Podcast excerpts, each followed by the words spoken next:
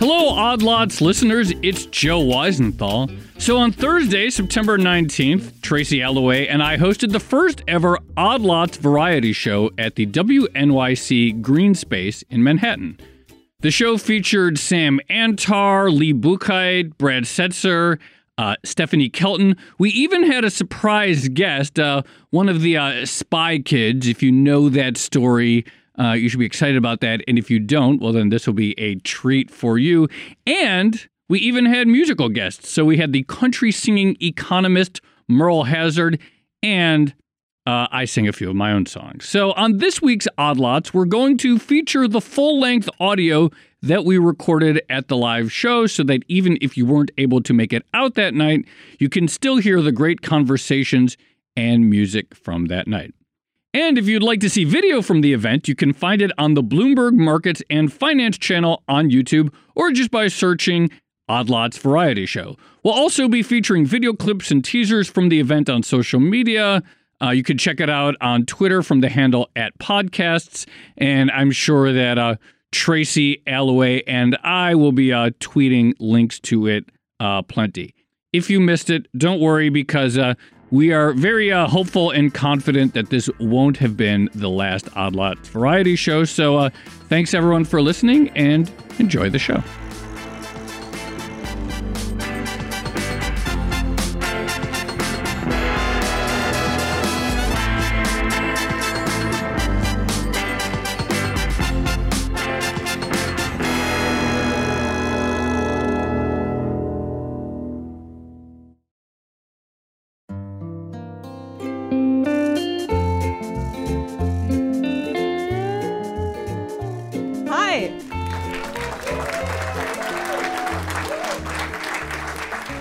Thanks, everyone, for coming.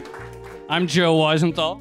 And I'm Tracy Alloway. And welcome to the Odd Lots Variety Show. It's our first ever live event, and we're so happy to have you all here. I have to say, I'm a little disappointed because I wanted our first Odd Lots live event to be an Odd Lots live poker tournament, but this is also cool. I'm not disappointed.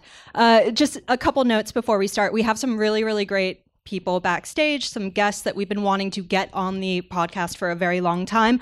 One housekeeping note, this is being recorded in audio format, of course. It's also being recorded in video format, so please just be mindful of that. And other than that, enjoy the show. One other thing, we don't have time for Q&A, unfortunately, but we'll have cocktails and reception afterwards. You can hang out and then mingle and ask questions that you didn't get a chance to ask. So let's get started. All right, our first guest is a criminal. Is an actual convicted felon. He is the former CFO of Crazy Eddie, which for any longtime New Yorker may remember their ads in the 70s and 80s. He was an electronics retailer, also a fraud through and through from the beginning. And so we have the CFO. He now does work on forensic accounting. And I want to bring in Sam Antar.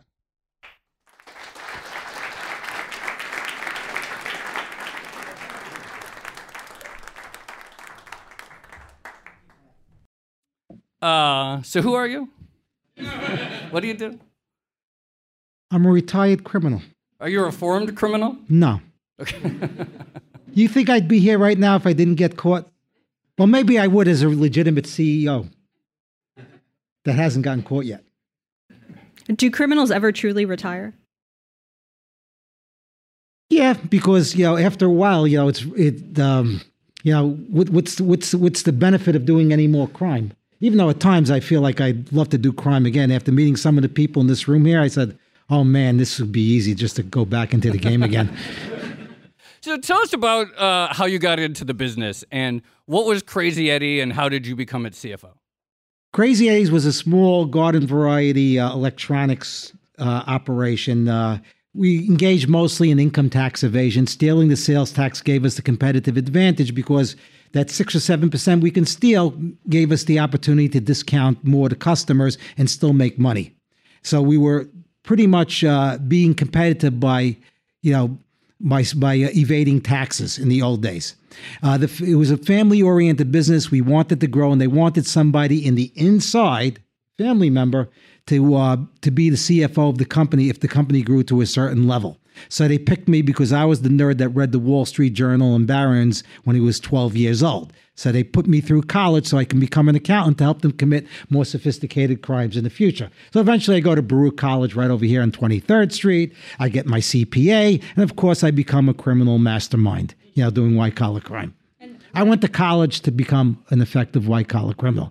White-collar criminals should never cheat themselves out of getting a good education. So I wasn't one of those kids that cheated in school or anything. I earned my grades because I wanted to be the best at what I was doing in crime. Did you know that was the ultimate destination, was crime at the time? Yes, and you were okay with that?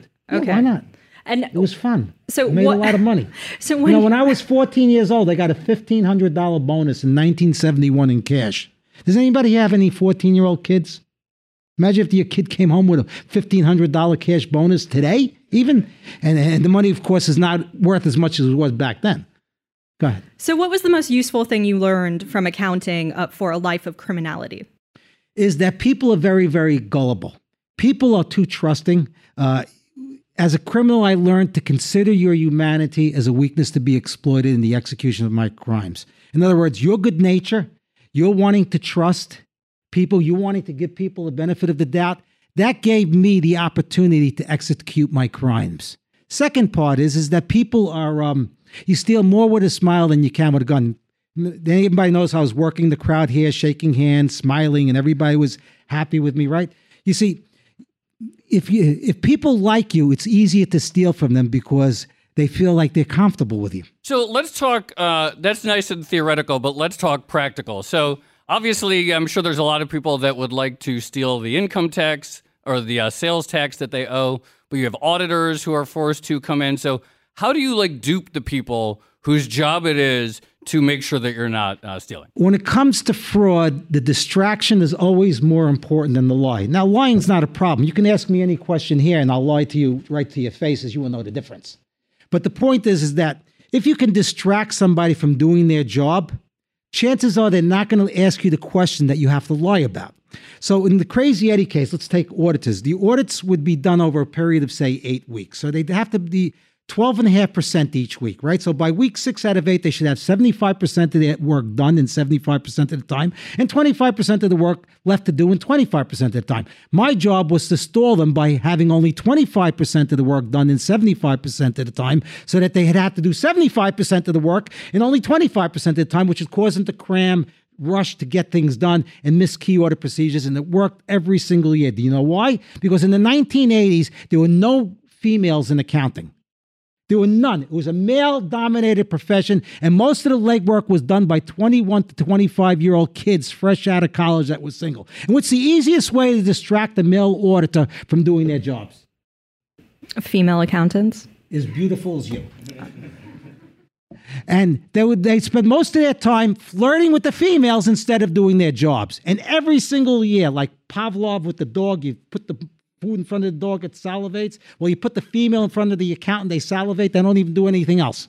That's pretty much how we were able to succeed at frauds. We didn't get caught because of our auditors. We got caught because somebody thought that Crazy A's was a gold mine, and they took advantage of a drop in the stock price, and they took over the company right from out under us. In other words, we were benefited. We were a victim of our own fraud. Now, I was going to say, talk to us about that moment. What happened when you heard that someone was actually interested in the company and you knew that it was a fraud?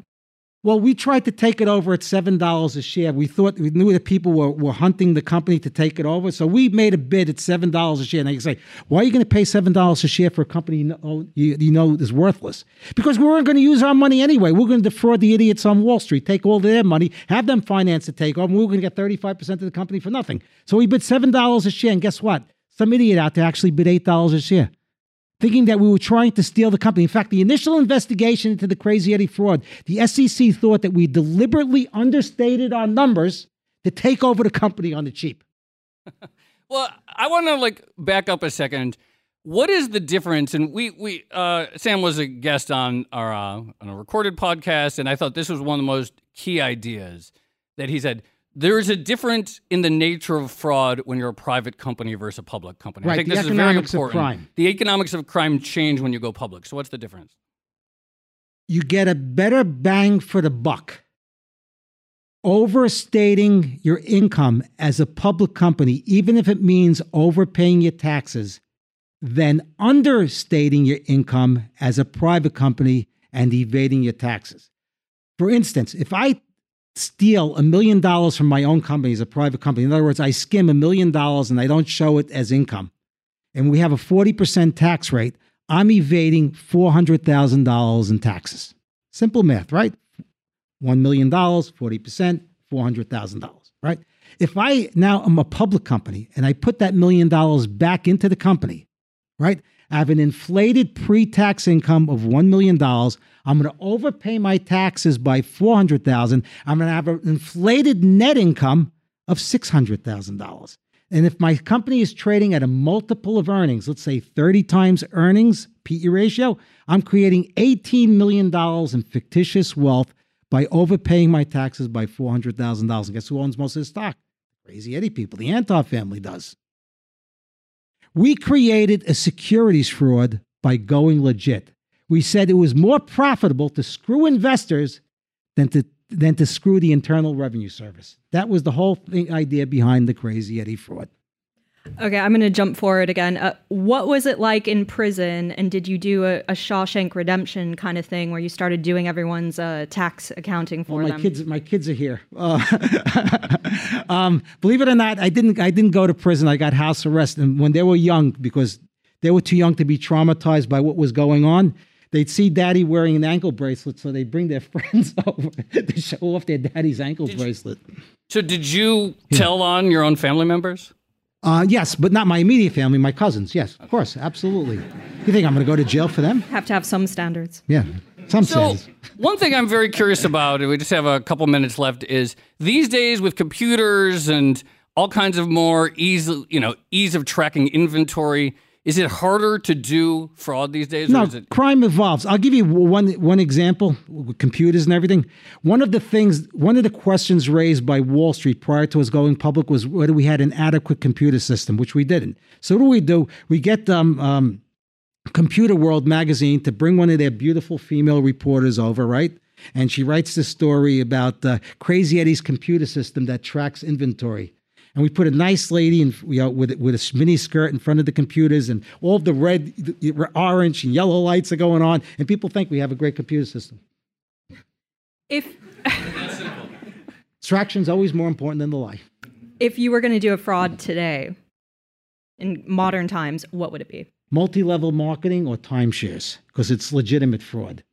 I see people, I've done work on the forensic side on that. I see people getting fleeced all the time by these industries pretending to be legitimate businesses. I mean, they might be good investments for Wall Street. I'm not here to talk about investments, and actually I haven't been in the market for over a decade. But I will tell you, these companies are the scum of American capitalism. They're the ruination of American capitalism. They should not be allowed to exist. All right. Sam Antar, the former CFO of Crazy Eddie, thank you very much for your lessons on fraud. Thank you.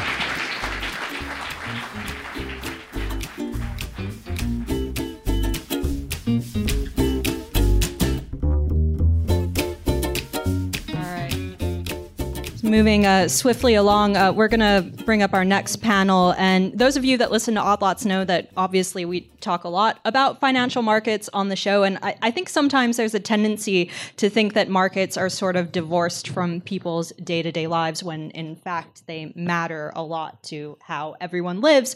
So for our next panel, we're going to focus on some big moments in the debt market specifically, and big moments in the debt market that have actually changed the world in various ways. Our next two panelists are Brad Setser, an American economist and former staff economist at the Treasury Department. Many of you probably follow him on Twitter, and if you don't, you definitely should because he has great insights. And we also have Lee Buchheit, who's been described previously as the philosopher king of sovereign debt lawyers. He's represented nearly every country that's gone bankrupt since the 1980s and really reshaped the way that we think about sovereign debt. His mere presence at airports have been known to move a country's debt market. And he's recently retired from the law firm Cleary Gottlieb, and we managed to get him out of his semi-retirement to come talk to us. So very exciting. Let's bring them on. Right. So we purposefully gave ourselves a really sort of vague intro, which means I now have to struggle to think what the first question is. But I think we want to focus on debt crises to begin with. Do they all look the same? Is there a common thread? How do you actually spot a debt crisis coming? Lee, let's start with you. They don't all look the same, but they have one thing in common. They're all a crisis. And they never come in isolation. A sovereign debt crisis will almost always be accompanied by a banking crisis or trade crisis, a currency crisis, sometimes a social crisis. The pressure on the politicians who are there when the crisis begins is intense because they all know that history suggests that the politicians there when a crisis begins are rarely the ones there when it ends. Brad, by the way, I just want to tell a little quick anecdote about Brad because we're here. So I think it was probably 14 years ago, and I was like unemployed. I hadn't been in New York that long. I applied for a job to like blog about economics or something, and Brad was my interviewer, and I bombed the interview, and I didn't get the job. But that's because he asked me about Argentina had just defaulted a couple of years ago, and he asked me some question about Argentina. I was like, I just, BS'd my way through it. I had no idea. So I bombed. I didn't get it. But we're now here, and I'm, he's in the hot seat. So, and once again, Argentina is in the news. So, Brad, why does Argentina, first of all, second of all, why does Argentina, why do they default so much? What's the deal with that? I made probably one of the biggest hiring mistakes in my life.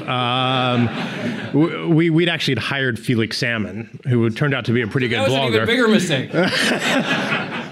So, we could have put together Felix and Joe and probably been a successful blogging firm.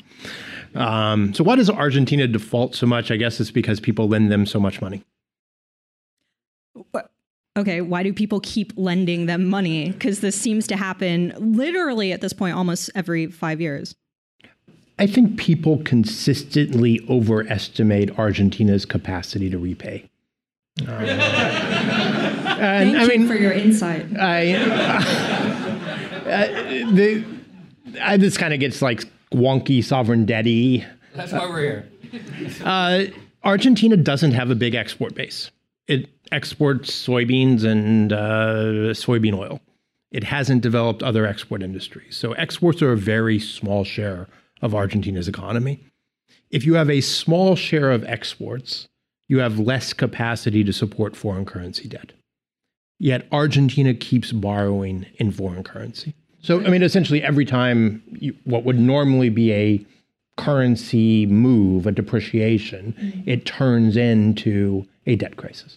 So I described Lee's career saying that he's represented in numerous governments. So give us your opinion on why those governments keep tapping the market for money that apparently they can't actually afford. Look, in the 21st century, no sovereign borrows money in the international markets with the expectation that they'll ever have to repay it. If by repay you mean devote current resources to settle that liability. They borrow it in the sure and certain hope that when it matures, they will be able to go back into the market and borrow from someone else to pay that back. And when that matures, they'll do the same, so on in perpetuity. I sometimes think of sovereign debt that it used to be a joke that if you had a pal who was on a diet and you saw them about to tuck into a chocolate eclair, you were supposed to say to them, now remember, a moment on the lips, a lifetime on the hips. Sovereign debt is that. When a sovereign borrows money today, that debt in a net sense, will probably stay on its balance sheet forever. Which is why sovereign debt stocks almost always go up. They will occasionally go down, but almost always go up, relentlessly, remorselessly. Well, Brad, you mentioned that Argentina is particularly ill-suited to take on foreign currency debt due to its immature export base. Why not adopt a different model? Why do they have to borrow from international markets? Well, I mean, they have at times tried a different model. I mean, for better or for worse, the Kirschners were frozen out of the market for a long period of time. They still kind of wanted to run budget deficits, so they kind of borrowed from the central bank to finance government spending. Macri came along and said, I wanted to go back to be a more legitimate form of finance. And Argentina, in addition to having a small export sector, has a really small banking sector. You know, lots of historical reasons, the history of inflation. So we couldn't finance the budget deficit with the banking sector. The market was there and the temptation was strong. Lee, should they do a different approach? And I'm also curious, like, after Macri won, everyone's like, yay, he's going to do all the liberal reforms that people want. And the IMF is excited because they're going to do some playbook. And obviously, as we've seen over the last several months, it's completely failed. How much burden is there on the, or I say responsibility on the international community, whether it's organizations like the IMF, to try that playbook again and sort of think like, you know, how much is it their fault for adopting this pattern that just isn't working? Well, there's a curious asymmetry in the international financial markets. Organizations like the IMF, every year, by their articles of agreement, will send a team of economists down to every one of their members, analyze the fiscal policies, and usually criticize them, sometimes brutally. But they have no power at that stage to get the country to change policy. It is only when the country cannot pay its debts and comes to the IMF and asks for a program that the IMF can begin to say, you must adopt these fiscal adjustment measures. It's a curious asymmetry. It's as though the medical profession was unable to tell patients to avoid smoking cigarettes, that they could only help them when they come in with the consequences of it.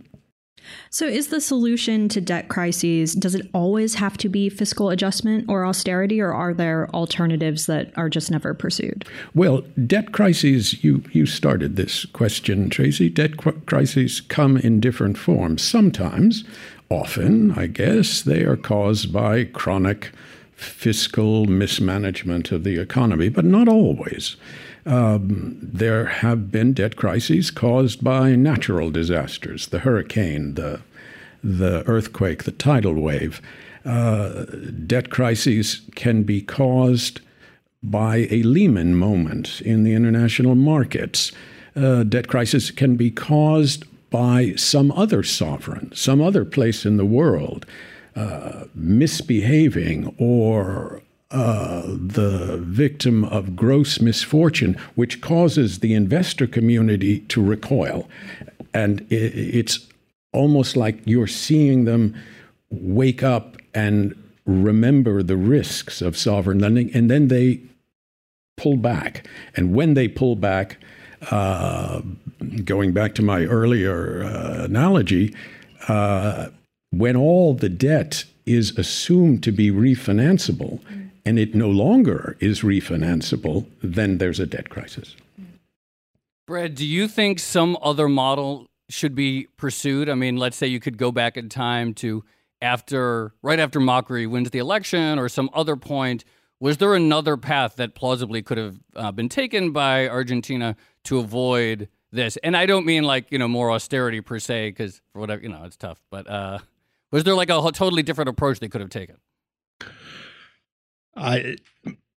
In Argentina's particular case, there were choices, but I'm not sure the choices would have avoided some form of austerity. One choice would have been to borrow more in pesos, not to borrow in dollars. I mean, you get into debt trouble most typically when you borrow in a currency that is not your own. There may be some differences across cases, but that's the commonality. Otherwise, you can sort of print your way out of the crisis. So once Macri decided not to borrow in pesos, I think they were on a difficult trajectory. So you could have borrowed more in pesos. You could have retained some of the capital controls, tried to lock in the domestic investors and force them to keep buying Argentina's debt. And in that world, if you had not been relying as heavily on the central bank for financing, you probably would have had to have run smaller fiscal deficits at the time. The other question, which sort of Lee avoided, is that once you get into trouble and once you default, then it becomes a question of how much you want to pay back. And so one way of avoiding too much austerity after you have stopped paying is to strike a generous deal with your creditors and give yourself a fresh start. Right. On this note, Lee, do you hate creditors? No, certainly not. Look, the countries, all countries, but particularly developing economies, can benefit enormously from access to capital markets if it is done with moderation and maturity. The problem, and this goes to Joe's, you were dancing around this, but the answer to your question is that the political flesh is notoriously weak. Look, politicians like to spend money. It helps them get reelected. Politicians don't like to tax because it doesn't help them get reelected. They don't like to cut services because that doesn't help them.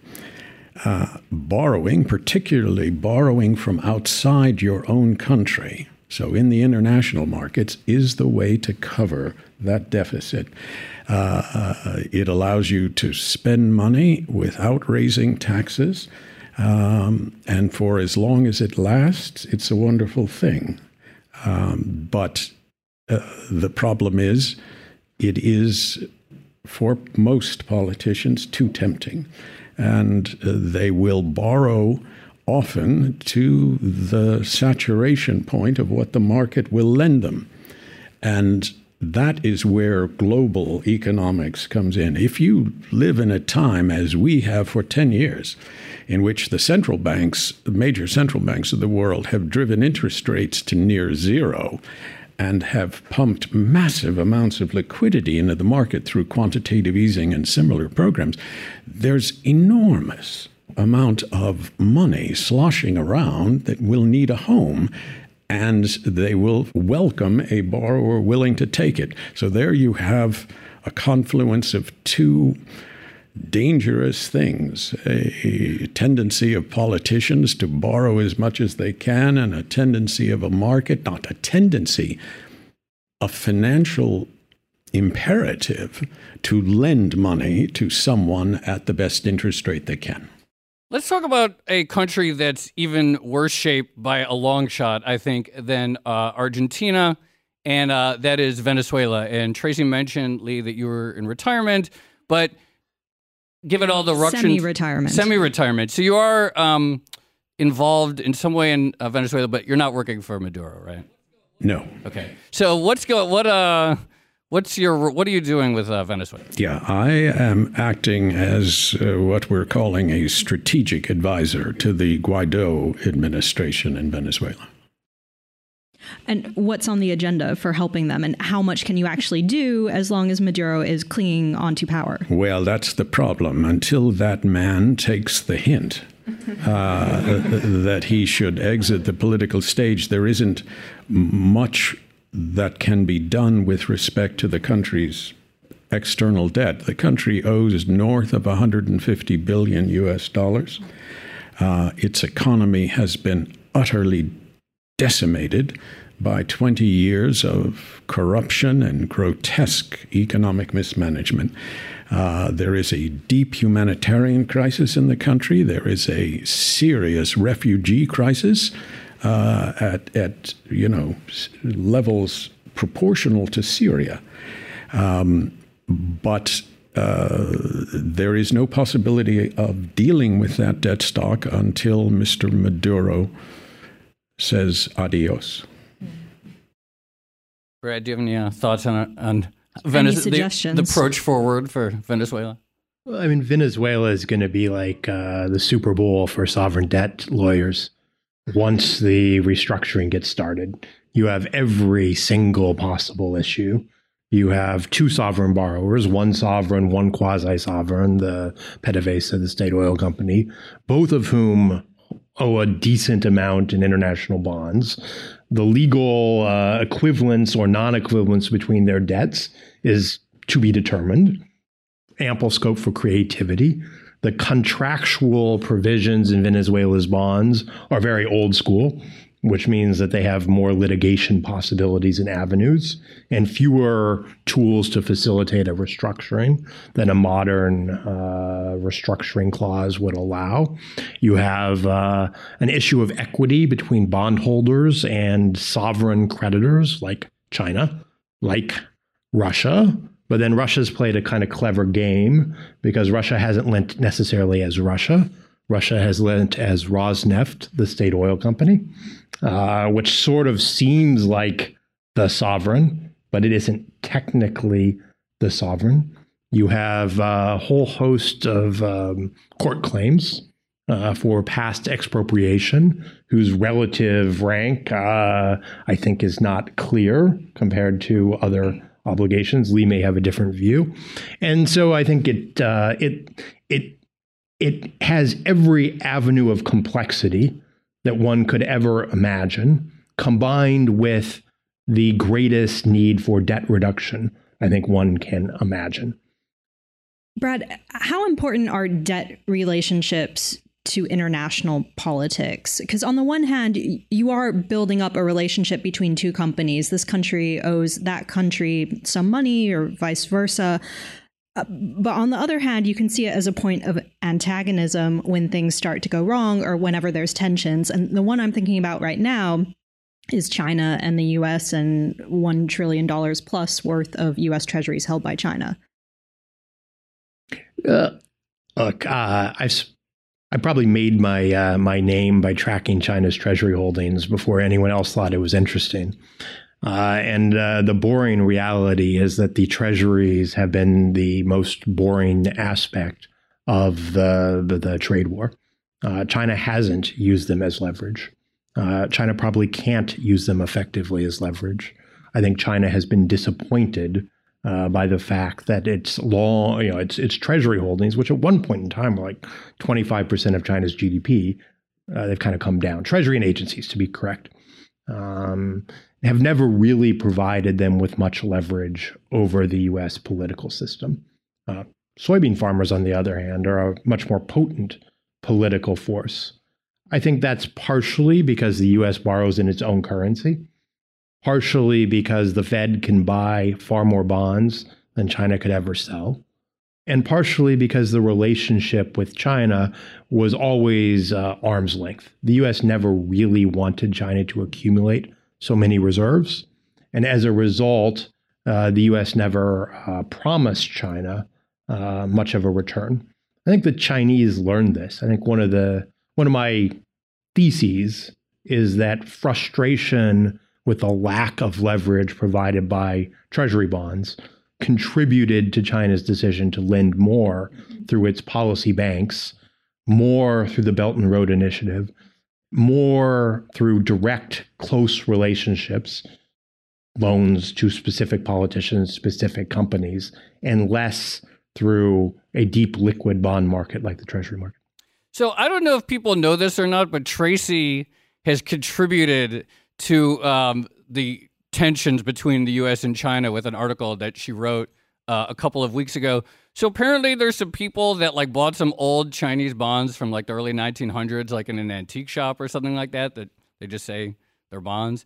And now they're trying to lobby the Trump administration to get to enforce. I mean, you describe it. They want Trump to make China pay them. Sure. They want Trump to basically exert pressure on China to pay this 100-year-old debt that the People's Republic of China actually repudiated back in 1949. So, Lee, we were talking about this earlier. Do you think they have any sort of shot at these people who like picked up some pieces of paper and Wait. Is China going to be represented by Lee? In which case, no shot. Legally, I think not. Whether Mr. Trump wishes to use this or rattle this saber, that I don't know. But these bonds were actually the subject of litigation back in the 1980s. And the courts decided that the statute of limitations had run on these obligations. It isn't just China, by the way. There are Tsarist Russian bonds that went into default in 1917. They slosh around. And there was actually a very interesting situation in the mid-90s when Russia wanted to issue euro bonds in Europe. The French government said to the Russian government, not until you pay us some money to settle the old Tsarist bonds that are held by French citizens. And they paid them, I think, $500 million to do that. So these things slosh around. There are other countries, by the way, that there might be a little bit of option value. Something could happen where they're worth more than paper, right? My image is most of these things are framed and on bathroom walls and break the glass when Mr. Trump tells you to. They are beautiful debt certificates. I'm just going to say that. They're very gorgeous, and we should all buy them for the art value, at least. Lee, we'd be remiss if we didn't ask you in your 40-plus year career what your most interesting moment was, jetting in and out of countries often in bankruptcy or on the verge. Interesting is a hard adjective, but most tense, I think, was Greece. Greece in 2010. Encountered a terrible debt crisis. Greece, a member of the Eurozone, a member of the European Union. So it had as its domestic currency the euro. But it wasn't a domestic currency like the Argentine pesos. The Greeks unilaterally couldn't print it. And so in that sense, it was a foreign currency. They owed north of 300 billion euros, virtually all of it in the form of bonds. And the question was, would a debt restructuring for that debt stock force Greece to leave the Eurozone, possibly force it to leave the European Union, to bring back the drachma? And that had enormous political consequences across Europe, because many in Europe thought that the Eurozone, the monetary union, was indissoluble. And had it proven not to be, might there have been others who would leave? Might the markets have looked at Greece and said, if Greece can restructure, maybe Spain could, maybe Italy could, maybe La Belle France could. And would that not bring a cataclysm upon European finance? So it was a tense period. We're almost wrapped up. Before we go, I just want to turn the subject a little bit, because, Brad, we were talking about U.S.-China and the trade war, and sometimes you come on TV and I say, what's your prediction for the trade war? So with, less than a minute to go at this point, what is your prediction for where things are going with U.S.-China trade? My guess, this is one of the cases where you can get on TV simply by reading the president's Twitter account and saying that the best predictor of what U.S. trade policy will be with the tone of his past 10 tweets.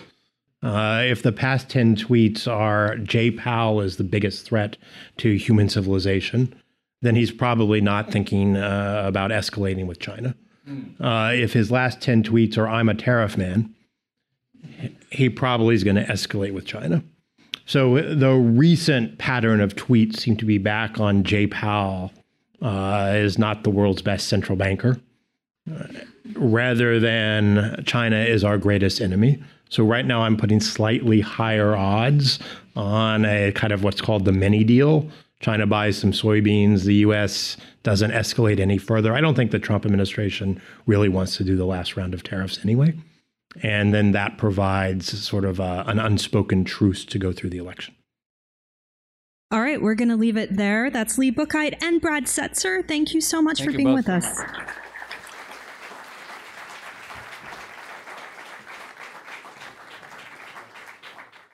All right. I have to be very careful with this next intro because it's slightly last minute and it's also not on your lineup. It's a surprise guest who we're not going to name. Instead, we're going to bring him out and we're going to play a game. And you all are going to have to guess who he is. And you're going to have to do so by asking questions that can be answered in yes or no format. And there are a couple of people in here who I know who this person is. So please don't ruin it for everyone else. Yes. All right, let's bring him on. The special guest. You can clap even though you don't know who he is.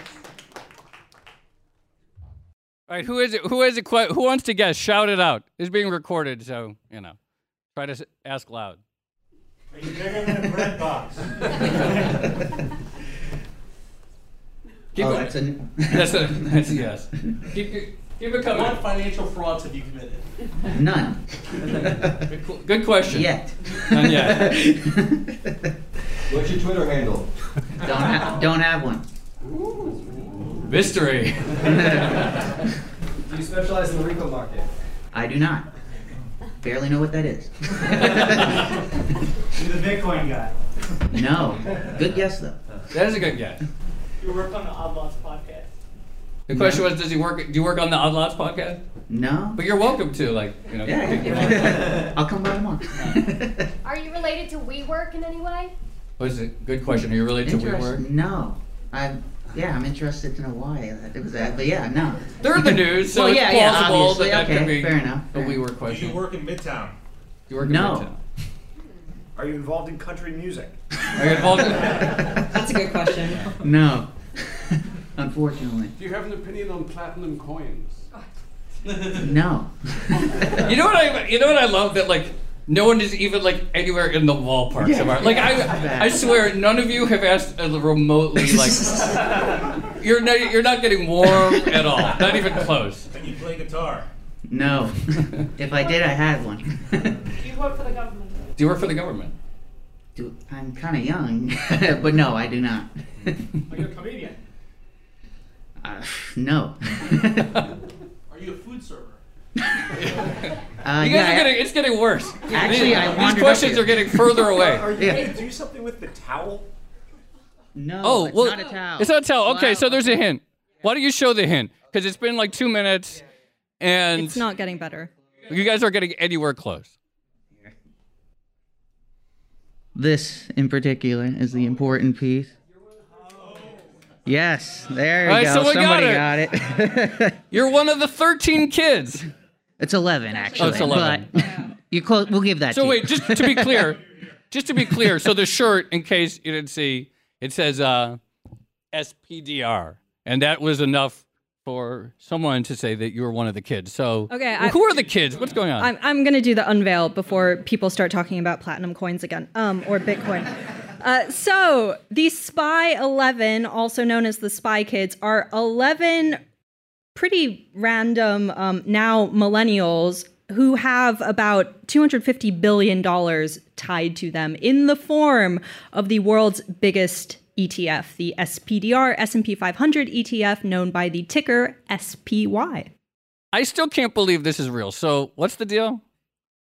Well, basically, SPY was created as a unitary investment trust, partially because it would be easy to get through the SEC regulations. At the time, to create this type of vehicle, they had to basically get two separate divisions of the SEC to come together and approve it, which, if anybody's worked with regulators, that's incredibly difficult. Oh, gosh. It's probably around 93, 94 when this document was created.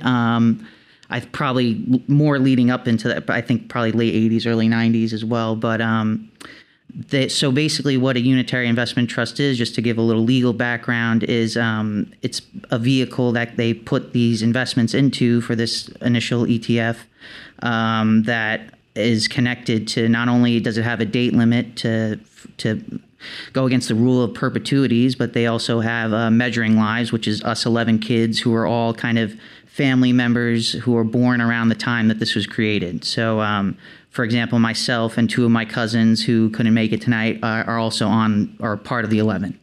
But you didn't know that you were actually listed on this legal document until one of our reporters actually called you up. What was that conversation like? Did you think immediately that it was a scam? Yes, actually. I was like... Wait, this was just a few weeks ago? Yes, this was probably mid-August, yeah. So you've gone your whole life without knowing that the world's largest ETF, how much is in it now? $250 billion, is its continued existence is contingent on you and 10 other people being alive. Yes. Okay, I just wanted to get that clear. And you found this out a few weeks ago. Yes. I mean, the lead-in email, it's like, you're connected to this massive billion-dollar fund. I mean, that reads like any Nigerian prince scam. Like, what it... Guys, you're getting real elaborate. Like, you know, businesses are giving this info away in these hacks. Like, why do you got to do all this? I'm still a little confused. What was the legal requirement? I still don't know actually... Well, so I have a question on this because you actually touched on it already, the rule against perpetuities. Have you just become an expert in this in the past 3 or 4 weeks? A little bit. My so my mom, who put us on this list, was actual Amex counsel at the time for the American Stock Exchange, who kind of helped push and create this product. And yeah, she kind of explained it to me. It's basically to avoid having something that can go on in essentially perpetuity. You can't have any, like, for example, a trust. It could, if you had it go on in perpetuity, it can be doling out assets forever in theory. But that's why they have these rules in place to kind of limit these things. And one of them is to use measuring lives. And that's what we are, essentially. Do you resent that, like, they've made so much money on this and I assume you don't get anything? That was my first question. And yes, like, I was quite do I get like a, I don't know, a 1%. Royalty or anything? Yeah, like a couple of SPY. Yeah, like, come on. Does someone... I mean, clearly not, because you didn't know about this until recently, but how do they know that you're alive? You know, that's funny. That was a question we had, like, who's tracking? Is there anybody tracking us? My cousin joked, it's like the Bourne supremacy where they have all like the faces and the heartbeats going like on the screen and all. I don't think anybody did. I don't think anybody. So I think a thing to understand here, when this was all done, this was part of a 60-page legal document that was meant to be filed at the SEC and like lost forever. You know, it just would end up in some random government file. They weren't expecting these things to all be digitalized and put up on Edgar filings and easily searched by people on Twitter, apparently. Not easily searched. I did that search, by the way. Well, somebody had found it, right? Yeah, and sent it to us, yeah. Okay. But it took a long time it took years for them to find it, yeah. Have you met the other SPY kids? Are you all friends now? I like to think that you're all going to go on vacation together and form a tontine. You can't be in the same room together, right? Like, that seems like it would be like a major financial stability risk to have you on the same plane or the same building, right? Like, it does not seem like a good idea. No, actually, so two of them, other names on the list, I don't know if, I mean, their names are out there already, I guess. Pete and Paul Pavelka are my cousins, and they were also kind of born around the same time, so my mom thought, well... yeah, let's put them on there as well. What do you actually, by the way, what do you do besides have $250 billion riding? So I actually work in public relations for a financial PR firm, M Group. Who's fake? M Group, got to give the plug. Sorry. You got to get something out of this. Yeah, right? So it's not that weird that financial reporters reached out to me. It was kind of like, but the weird question was like, is your name Kevin Patrick McGrath? Now, I don't use my middle name on anything. Like, I think it's probably on two documents connected to me. And it's, so that was like, when I was like, what? Like, what is this all? Like, that was really the thing that ticked me off. I was like, what? Where does this come from? Are you putting it on your business card, SPY Kid? Haven't yet, but I'm thinking about it. Also thinking about getting some identity protection service. That's right.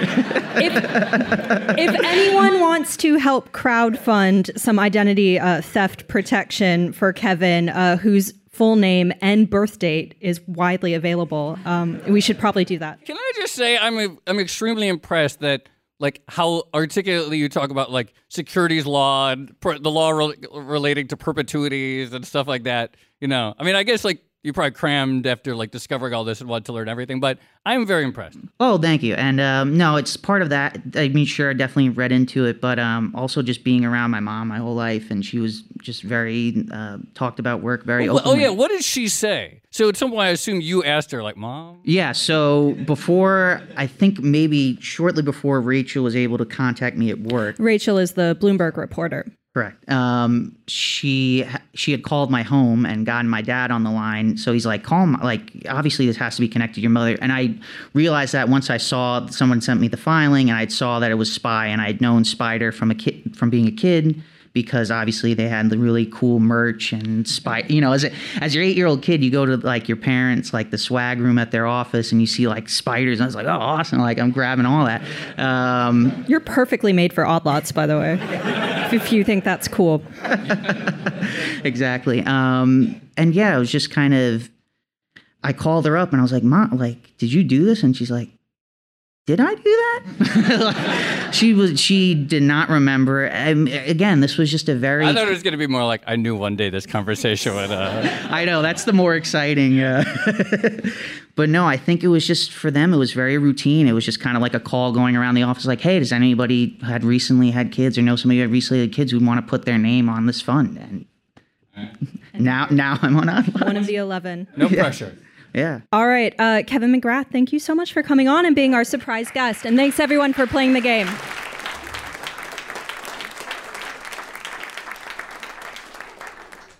All right. And now it's time for the first musical break of the evening.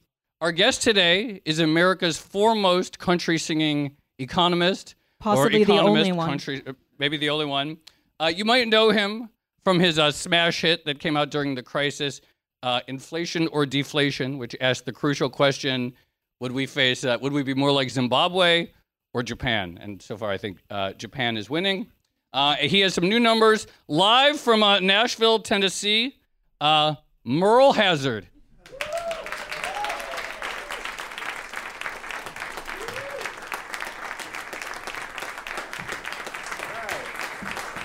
Thank you, Joe and Tracy, for that very kind introduction. Your mic on there? Howdy. All right. Y'all ready to hear some down-home music about high finance? All right.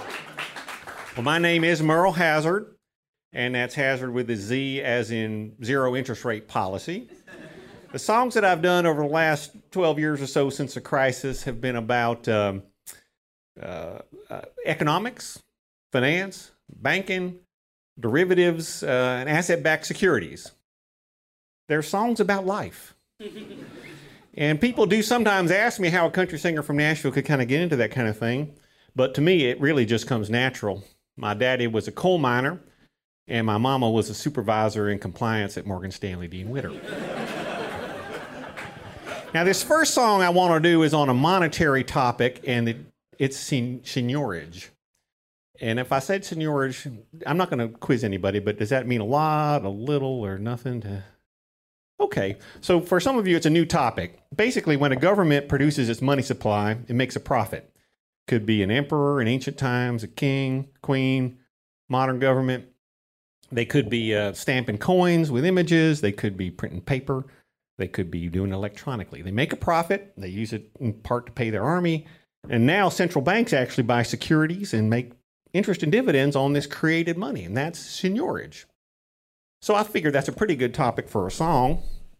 And it's to the tune. I'm going to use an old melody you may recognize. It's by a guy named Harry Warren, who's been gone for decades. But, Junior, you ready? Oh, this is my son, Merle Jr., accompanying on guitar. And you ready to do that, seigniorage? I'm ready. All right. All the money you print and the coins that you mint, that's seigniorage. On as much as you make, there's no interest to pay, that's seigniorage. From the hills to the plains, like a dream of John Keynes, it's state income. Every central bank knows that as M0 grows, they can make some. even gangsters with cash in an illegal stash, that's seigniorage,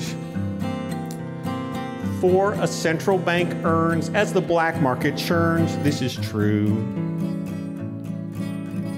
Money's value is strange.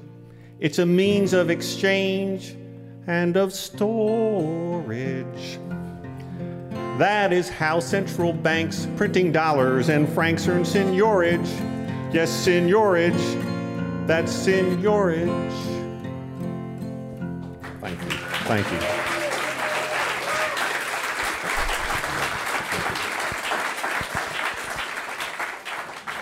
What'd you think? It's a much better response than we got at the Cracker Barrel in Chattanooga. It is. So I hope y'all are watching the PBS series on country music that just started up. It's really good. And, you know, I love Nashville, where I live, and where Merle grew up. He lives here now. But, you know, Nashville, we got Hot Chicken. We've got the Grand Ole Opry. And we've got the headquarters of Alliance-Bernstein. It's pretty much everything a man needs. Let's see. You know, one thing I love about country music is you can take an idea, the kind of idea you wake up in the middle of the night, you might forget when you wake up or dimly recall, but if you write down a few words and make them rhyme, put a few chords on it, you've got something. Well, that's what I try to do with this next song, and it's called The Fed is Watching the Market. Are you ready? I'm ready. All right. The Fed, oh, we'll start here. The 1, 2, 3, 4. The Fed is watching the market. The market is watching the Fed. It's a game of follow the leader, but I can't tell which one is being led. The Fed is watching the market. The market's watching back in return. Fundamentals are in tatters. I'm not sure it even matters what companies possess or what they earn. The Fed is watching the market. They're trying to protect us from shocks. When they speak of financial conditions, I'm thinking they really mean stocks. The Fed is watching the market. The market is returning its gaze. It makes some people wealthy, yet still it feels unhealthy when price and value part ways. The Fed believes in free markets, except not the market for cash. It helps to make bubbles more likely when you cut rates at the first sign of a crash. The Fed is watching the market, but is there any bit of meat left in the soup? Incentives are perverse if valuation is recursive. We're caught in a financial feedback loop. Yes, we're caught in a financial feedback loop. Yes, we're caught in a financial feedback loop. Yes, we're caught in a financial feedback. I think you got the idea. Thank you. Thank y'all. Thank you. Well, if you're getting it, we're going to do one more song for you. And if you're getting into these songs, check out the website, merlehazard.com. There are songs on YouTube. There's some streaming things, you know, Spotify and Apple Music, and even on iTunes. So if you've got the holidays are coming up, and if you've got colleagues at the financial firms where some of you work and they are intellectual and mildly depressed, I'm told this will cheer them up. You may cement a friendship or get a promotion or something out of it. So this next song is about the statutory framework under which the Federal Reserve operates, the U.S. Central Bank. Yeah, it's a good topic. So I respect central bankers. They have a really hard job in any country. I think they have an even, perhaps even harder job in the U.S. because the statute gives them two conflicting goals. And imagining myself in that position, I wrote this lament of the American Central Banker, which we'll finish up with, and the title is Dual Mandate. Junior. It's awfully hard to be a central banker. Rich folks like to see the currency strong, but the average Joe's not overjoyed if he's destitute and unemployed. Seems like every time I choose, I'm choosing wrong. The right says I should tighten up on credit, not Donald Trump, but most of the right, to keep the risk of inflation nice and low. While the left and many economic scholars are urging me to print more dollars, I'm torn between the two ways I could go. I've got a dual mandate. Dual mandate. I gotta keep prices stable while giving jobs to those who are able. Dual mandate. Dual mandate. My job is harder than you'll ever know. Unlike here in the US, the Bank of England has it relatively easy. Bank of England. And so I hear, does Europe's ECB. European Central Bank. Their goal is for stable price. That's simpler and must be nice. A single mandate, unlike poor, unlucky me. 'Cause I've got a dual mandate. Dual mandate. I gotta solve labor's troubles without creating financial bubbles. Dual mandate, dual mandate. It's tough for me to make our economy grow. My job is harder than you'll ever know. All right, thank you all very much. It's great to be here at Odd Lots.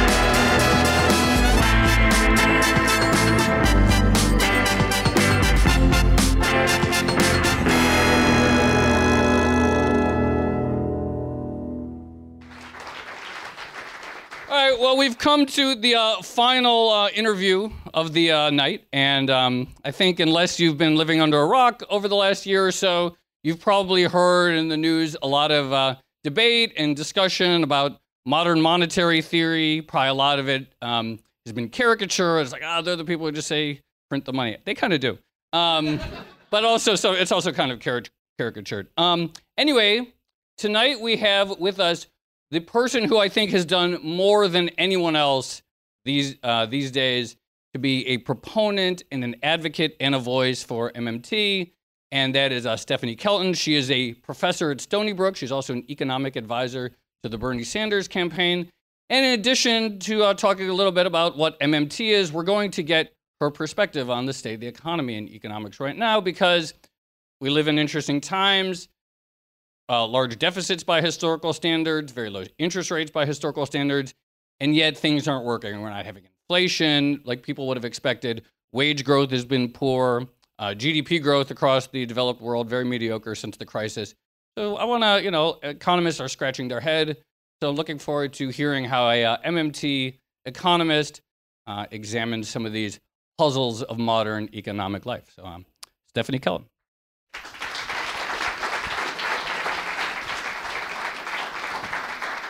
What do you say when people say that about MMT? They're like, oh, yeah, just print the money. Well, it's just said it. I said backstage. No, I said it. I said, right? I'm out of here.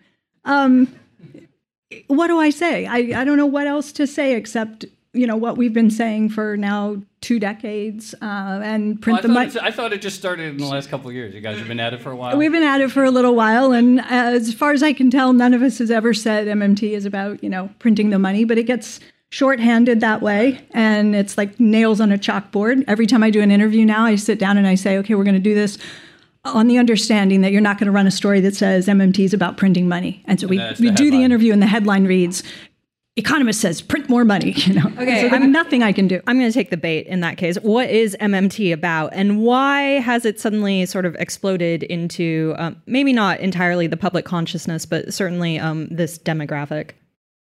Well, it's like the impossible question to say, you know, what is MMT about? Because it's a group project that started more than 2 decades ago with maybe a half a dozen economists in the early years producing scholarship on questions from, you know, the Eurozone to trade to Social Security to government finance to deficits to the, you know, I mean, it's this enormous project. So there's no way to just say this is what MMT is in like a, you know, a soundbite. But I think most people, when they think of MMT, they think of it as an analytic framework. So it's we're macroeconomists. So it's an analytic framework that tries to update the lens through which we understand the monetary system and the policy options that are available, I guess, in the post-Bretton Woods, post-gold standard era. And so we're basically saying, look, there's policy space that has opened up around us since we have gone off of the gold standard or fixed exchange rates, and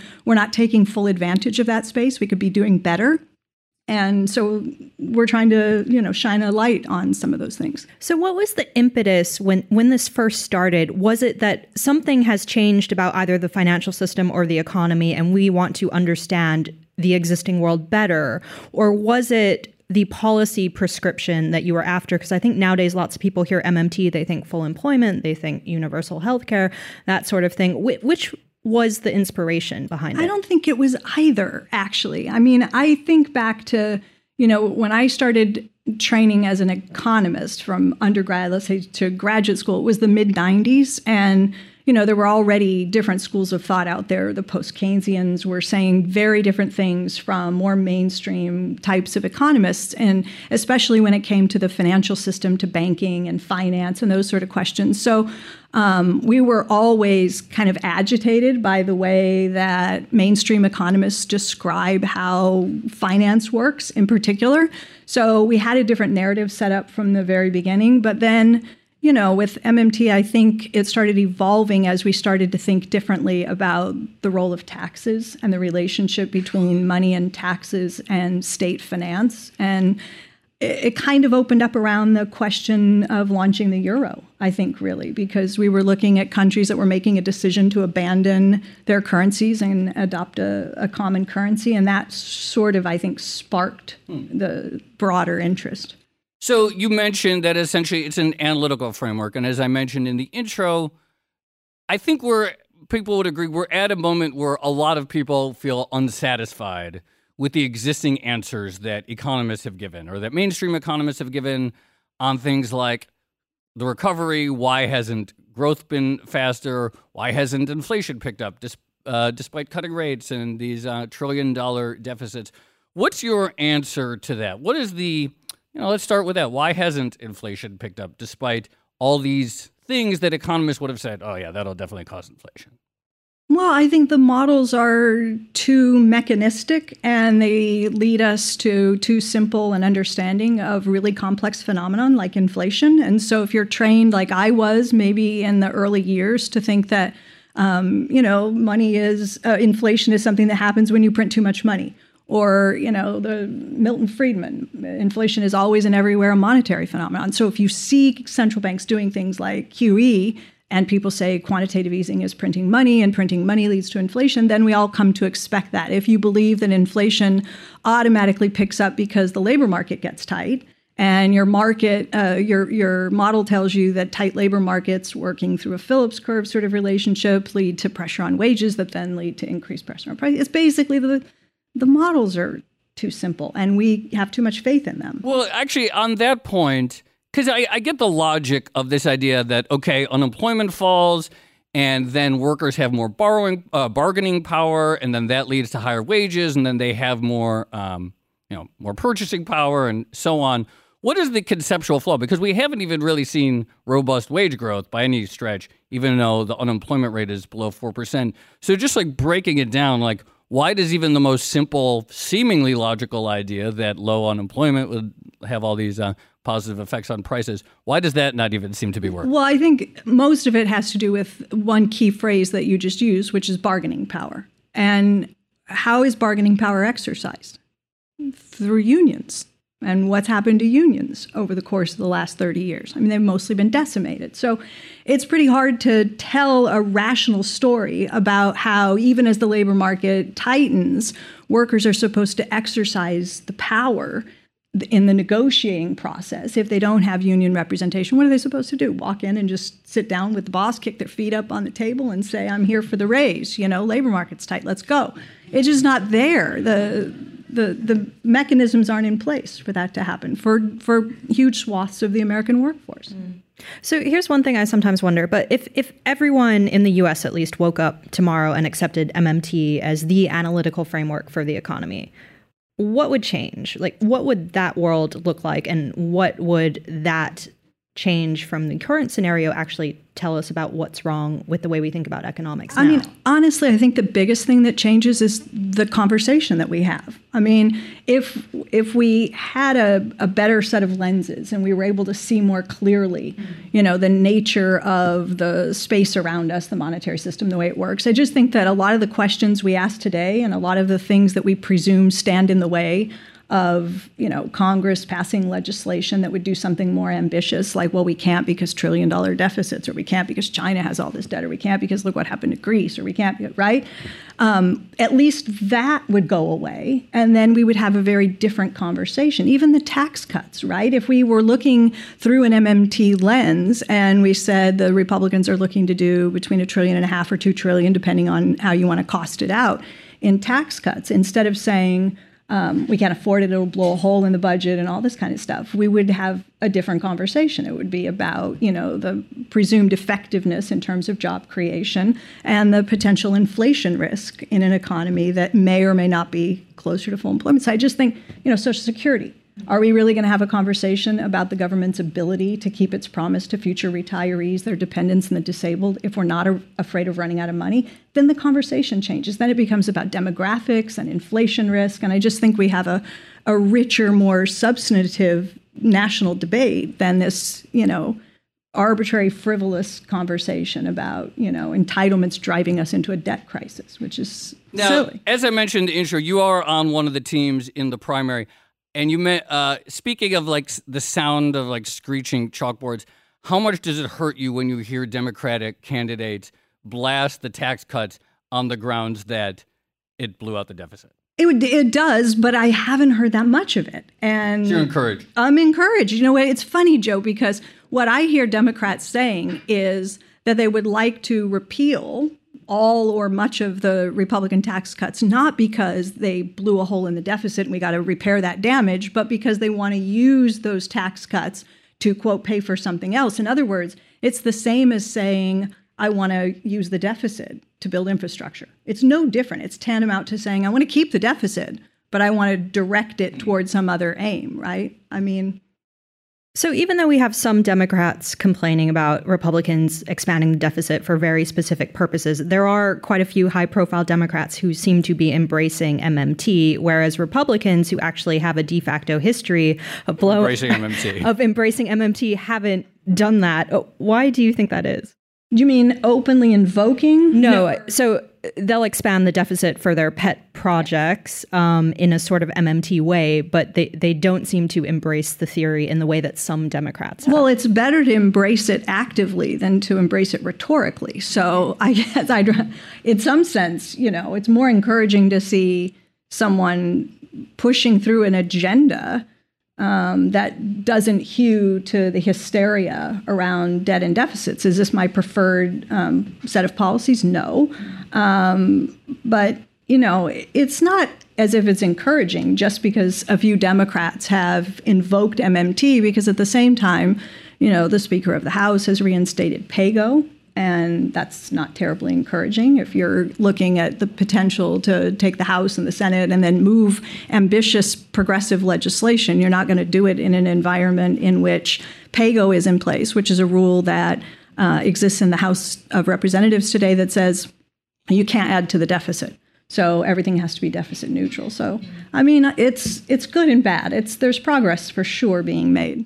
Now, one of the policy agendas that's likely to be on the plate of a theoretical Democratic administration, particularly if it's of the more progressive wing or if it is Bernie, would be a Green New Deal. And something that you hear people say is like, some people are like, well, how can we afford it? And the response is often, well, you know, we didn't ask that question. We didn't choose to fight the world wars based on whether we could afford to. We figured out a way to do it. So what are the lessons from the wars? And I mean, I think Keynes wrote a pamphlet, How to Pay for the War, that applied today towards something as ambitious as a Green New Deal. Yeah, I mean, I think that Keynes's little book, which it was called How to Pay for the War, that's literally the title of the little pamphlet. And you would think, just based on the name of it, that this must be a book about where to get all the money to finance World War II. And this is, Keynes was a British economist, of course, so this was, you know, advice for the British government.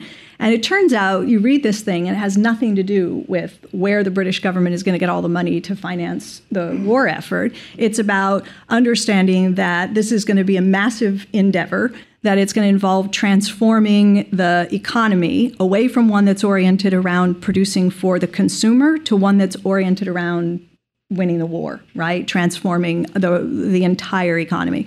And Keynes was mindful of the inflation risks because the government was going to have to ramp spending way up. And in order to do that, it was going to have to take resources away from other uses. And so you're elbowing out the private sector in order to bring people and industries into public service and to orient, you know, for the war effort. So the whole book is about how to do that in a way that avoids, to the extent possible, creating an inflation problem.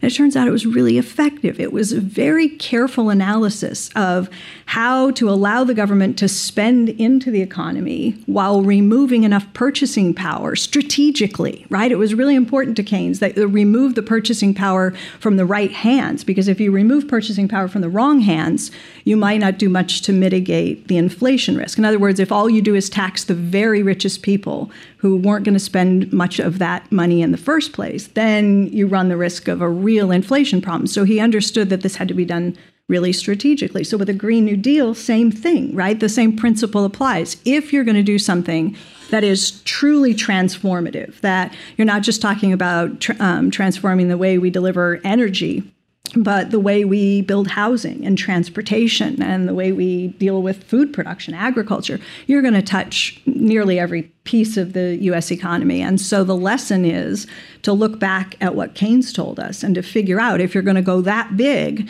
and you're going to make that kind of investment in the U.S. economy over a short period of time, 10 years or so, right, that there are important lessons to learn from what Keynes was doing in that little pamphlet. And inflation is the major risk, not bankruptcy or financing. So this sort of connects with one of the criticisms that you often hear about MMT, which is it's actually not that different to Keynesianism in various ways. How would you respond to that? How would you lay out the differences explicitly?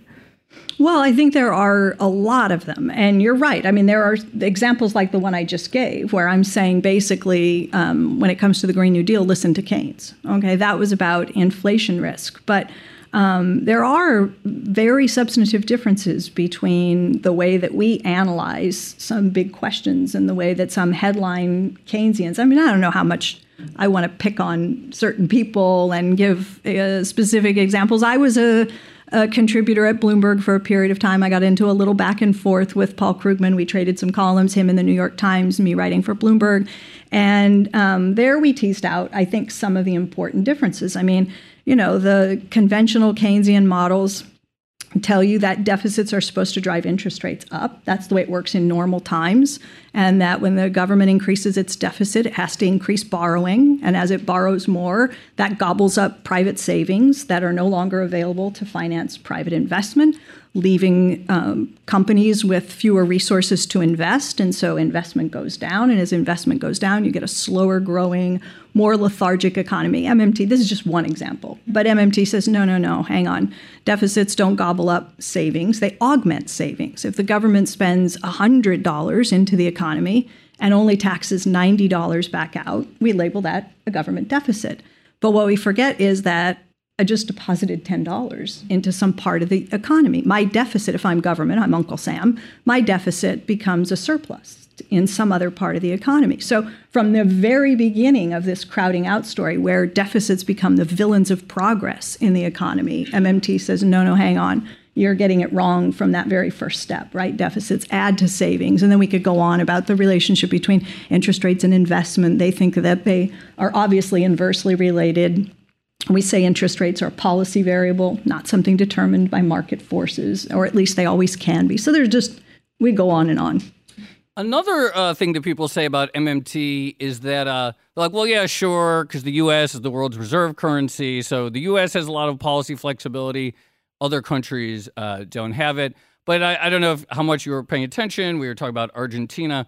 What is the sort of MMT? If you were, if Macri had brought in you instead of the IMF and said, what should I do to make my economy more stable? What would have been the MMTers' advice? Well, I mean, I think the last discussion was really good and very much on point in many ways, in the sense that to the extent that you're able to avoid doing so, you should avoid borrowing in a foreign currency. And not every country has the capacity to unilaterally just say, I am not going to the international markets at all. I'm only borrowing in my own currency. Some countries can't do that. But Argentina could do less of that, and that would be advisable for a start. Yeah. I mean, obviously, the reserve currency status gives us an additional degree of freedom. There is, an extra benefit to being the world's reserve currency. But, I was just in Japan not too long ago. And Japan, yeah. But there's a country that is not the world's reserve currency that has a debt to GDP ratio, if you go gross terms, of like 240%, right? And I go over there, and the biggest question I got from all of Japanese press, everyone I talk to, how do we get inflation? What can we do to cause inflation? Like, they're desperate to create inflation. Their debt ratio is the highest in the world. Interest rates are right where the Bank of Japan puts them, are very low. Inflation's low. It's just... Well, actually, I was going to ask about some of the chaos that we've seen in money markets this week. And part of that was said to have been caused by this ramp up in T-bill issuance by the government, which sort of bled through into money markets. I guess I'm curious, how much does MMT sort of reflect on the existing banking system and regulations when it comes to gauging its own impact? Oh, I mean, I think that if you ask me what's the greatest strength of MMT, I'll be a little bit brazen here. I think we've gotten all the big stuff right. There's nothing that has been major that we've gotten wrong. Nothing. I think it's a pretty impeccable record, and I think the strength is that we have a superior understanding of monetary operations. And that is, we dig deep into the weeds on some of this stuff, monetary operations, that other people kind of superficially understand, but MMTers are really in the weeds. So you're both very on Twitter, very online, and you probably saw some of the conversation from folks in the MMT community. Nathan is sitting over there. Scott Fulweiler, Rowan Gray, these guys were tweeting out. I was trying to write a book, and so trying as much as possible not to get too involved in what was happening with, financial markets in the last couple of days and Fed interventions and so forth. But these guys were all over it in a deep way. And yeah, we have a DM group that we were all going back and forth and trying in real time to, make full sense of it, because it's very much in the weeds. Well, more generally, so we don't, get too in the weeds on the operations of money markets and the repo markets, which I don't even understand myself. Just generally speaking, what do you make of, like, sort of mainstream Fed policy? Do rate cuts stimulate the economy? It depends. It depends where you are and in which cycle, I think. I mean, so right now we've embarked on yet another cutting cycle. We don't know how long it's going to be, but since the summer, the Fed, for the first time since before the crisis, has cut again twice now. Is that the kind of action that you think could have a positive impact on the economy? No, I mean, not much. It's unlikely to do a lot of harm. If Warren Mosler were sitting here, he'd say they've got the brake and the gas pedals mixed up. In other words, Warren has for a long time, this is a sort of founding father of MMT, so for those that aren't familiar with the name, Warren actually makes the argument, and I think Randy Ray does as well. It's a pretty compelling argument if you actually do. I wrote a paper on this when I was a lot younger and published it. And there's some empirical support for the idea that central banks, when they raise interest rates, they think they're tightening. When they cut interest rates, they think they're easing. They think it stimulates the economy to lower rates. But in some countries where the debt is very large, interest is somebody's income, right? Bondholders receive interest as income. And raising rates as bonds are rolled over and interest rates are going up is tantamount to fiscal expansion. In other words, it's an increase in income, right? Interest income. So there is the possibility that raising interest rates has a stimulative effect. Now, against that, obviously, credit becomes more expensive. So interest-sensitive sectors like home buying and durable goods like automobiles and stuff, maybe people borrow less to buy a home or a car in an environment in which interest rates are rising. But to think that this one price in the entire U.S. economy, the overnight interest rate, the Fed's policy tool, one price, that if they just move it 25 basis points here and 25 basis points there, that they can steer this enormous economic ship called the United States economy is pretty much a stretch for me. Yeah, but that's it. That's what we believe. That's what economists believe, right? The Fed, the dual mandate song, it will go through your head tonight, right? The dual mandate. The Fed's got a dual mandate, and they're supposed to use this one price and make these modest adjustments to bring about, you know, a broad equilibrium in the economy where we get low inflation and high levels of employment and growth. So one thing we're hearing a lot about now, to the point where it's become a cliche, is that fiscal policy is the new monetary. And Joe and I heard this several times today alone. Is that the right direction? Or do you worry that we're just going to assume that any form of fiscal stimulus is going to be the panacea that we've been seeking? Well, look, I think that, you know, this is textbook stuff, right? There are two levers. If you're doing macroeconomic policy, you either pull the monetary policy lever, which is conventional policy, tweaking the interest rate, or you pull the fiscal policy lever, and that's taxes and government spending. And for the last 30 years, we have leaned extremely heavily on central banks, not just here in the U.S., but around the world, right? The central banks were the only game in town. Fiscal policy is that thing that sits behind the glass with the brake in case of emergency cover on it. And central banks are supposed to steer economies, right? And that hasn't worked all that well for 30 years. You know, Larry Summers says the last three expansions in the U.S. were bubble-driven. I mean, all three, right? The last, from the savings and loan to the subprime to the dot-com in the 1990s. So that's kind of how we do it. And now everybody's sort of waking up to this idea that there's another lever that we have to become more reliant upon. But does that mean that any fiscal policy is good fiscal policy and it all has good effects? No. You know, it's got to be targeted. And we just have a few moments left, but I think this is one of the main things. They say, yeah, it makes sense that fiscal policymakers should run the show more often in terms of demand management, but then they look at what that means, and no one actually looks at D.C. right now and thinks, oh, this is a Congress that is capable of working with a president that could deliver anything meaningful in any period of time or timely manner. That seems like a real problem just from a practical standpoint, that it's all nice to say that fiscal policy is the lever that should be pulled, but that implies politics for better or worse.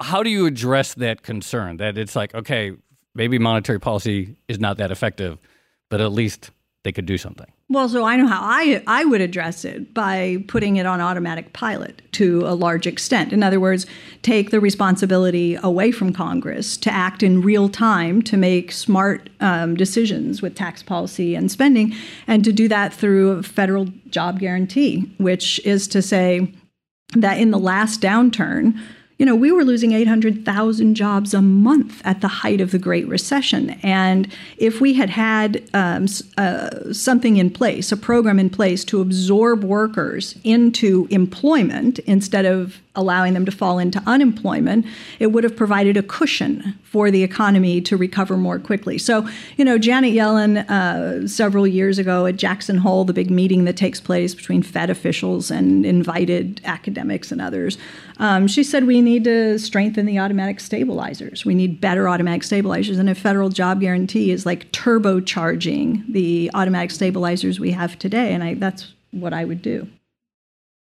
Stephanie Kelton, thank you very much. We've tried so long.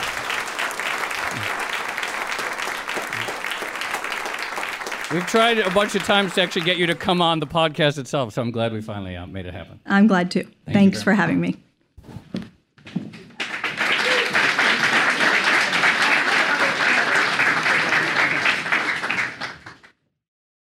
All right. Our next act is the last of the evening. It's someone you've probably never heard of before. In addition to being a genius at poker, a polymath, an expert in Chinese food, and the provider of original insights into everything from economics to finance, markets, philosophy, and trade. He also has musical abilities on the level of a Bob Dylan or a Van Morrison. He's also the best colleague anyone could ever ask for, despite writing his own introduction and making me repeat it here. Yes, it is time for the musical stylings of Mr. Joe Weisenthal. All right, I'm just going to play a few songs, but I'm really intimidated now after having watched Merle play, but I wrote a few songs about markets and economics. This first one is about one of my favorite lessons from markets, which is that no matter how bad things get in life, one of the lessons that markets tells us is that they can get infinitely worse. You can always go to zero. Well, I met the old trader in the pits of Chicago, and where I'd be without him, heaven only knows. 'Cause he taught me the lesson I still think about today. And anytime I'm feeling down, I think of what he'd say. Well, I told him I was gonna buy a stock, 'cause it went down so much. And I said, it's gonna rebound and I'm gonna make a bunch. He said, I hope you get your money. Yes, I hope you get your cash. But there's a simple lesson that's of use in life and math. No matter how hard you fall, no matter how low you get, you can always go down another 100%. No matter how hard you fall, no matter how low you get, you can always go down another 100%. Well, I heard you're doing badly and you're trying to get well. Well, I heard you're in the valley and you're trying to climb the hill. Well, I hope, well, I think that you'll do better. Yes, I really think you will. But there's a simple lesson that I'm trying to instill. No matter how hard you fall, no matter how low you get, you can always go down another 100%. Well, I think about life's journeys and all its ups and downs, and all the hidden corners that I couldn't see around. And sometimes it's like I'm swimming and I'm trying not to drown.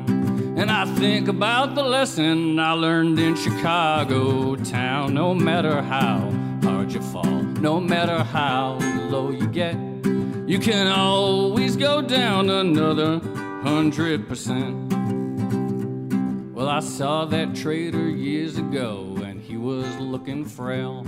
He made a fortune trading cotton, then he lost it leaning on the rail.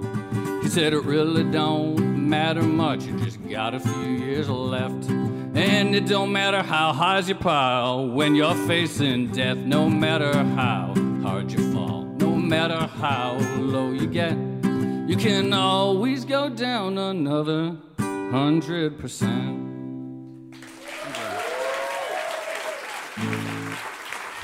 Thank you.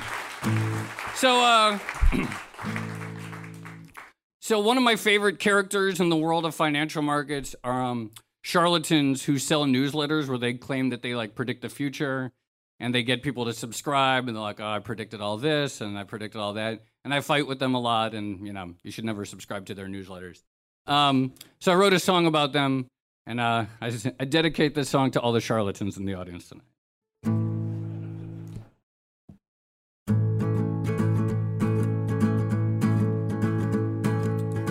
I knew bad things were going to happen. I knew the bombs were going to fall. I knew that stocks were going to crash, and I tried to warn you all.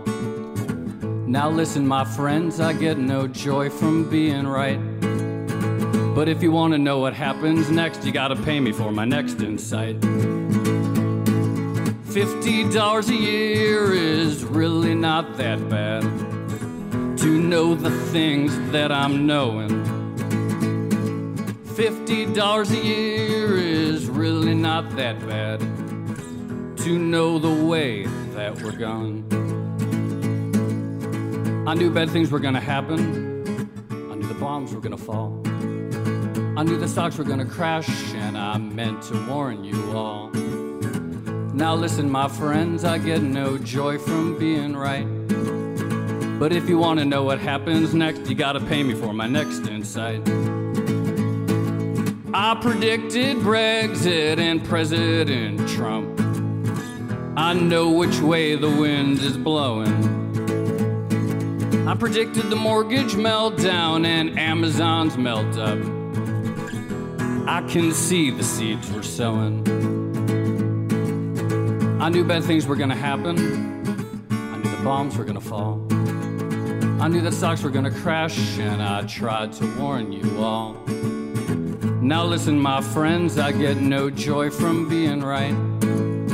But if you want to know what happens next, you gotta pay me for my next insight. Some say I'm a genius, but that's really not it at all. I just know where to look. And if you want to know all the things that I know, you gotta read a lot of ancient Greek books. Some say I'm clairvoyant, but that's really not it at all. I just know where to look. And if you want to know all the things that I know, just download my free ebook.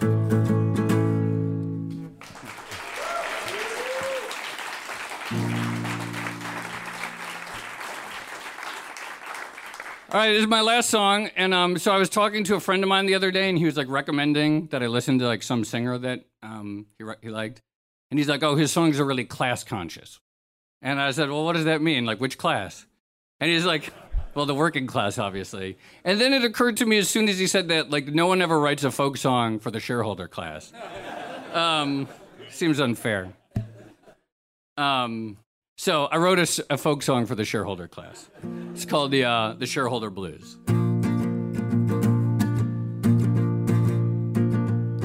Well, for many years, I've been buying stock, and all the money that I made, I deserved.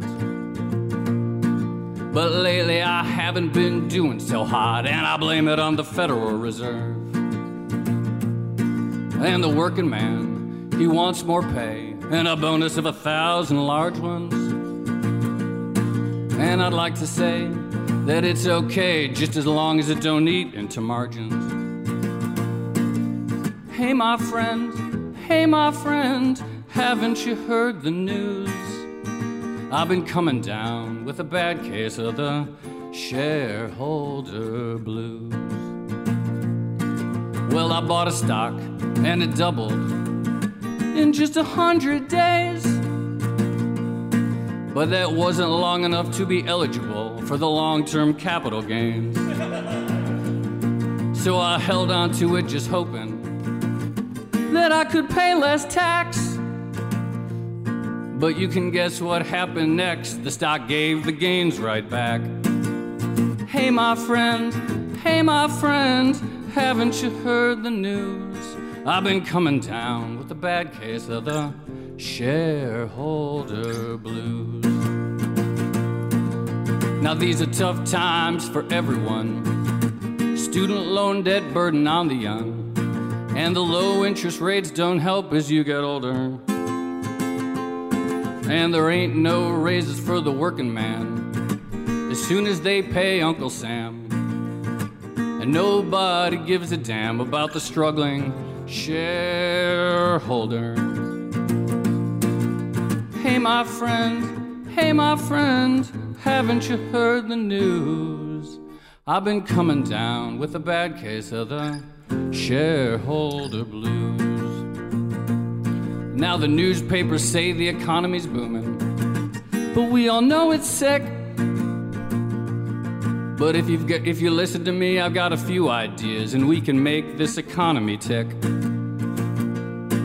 But if you enact the policies that me and my friends don't like, we're gonna bring the economy to its knees when we go on a capital strike. Hey my friend, haven't you heard the news? I've been coming down with a bad case of the shareholder blues. Thank you. That's it.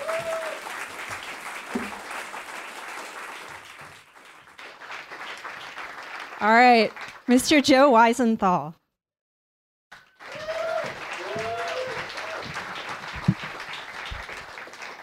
That's it. That's it. This has been the first ever episode of the Odd Lots Variety Show. Want to thank everyone for coming out. Of course, all of our wonderful guests. As well as our producer, Laura Carlson, who, I don't know if she's backstage, but if you want to come out, Laura, so everyone could thank you for really organizing this entire event. She does all her shows every week, and she put this on. They're really awesome. Yeah. Thank you, Laura. I also want to thank Jed Sandberg, because this whole thing came out of his budget at Bloomberg. Yes, so, which he's told us repeatedly this week. Yeah, he's reminded us. So the fact that we have this space and drinks and everything. And if you enjoyed the event, do tell Jed and other people at Bloomberg that you liked it, because we'll put on more of them, including potentially in some different countries, which would be interesting. Yeah. And thanks again to all our guests, and thanks for coming out.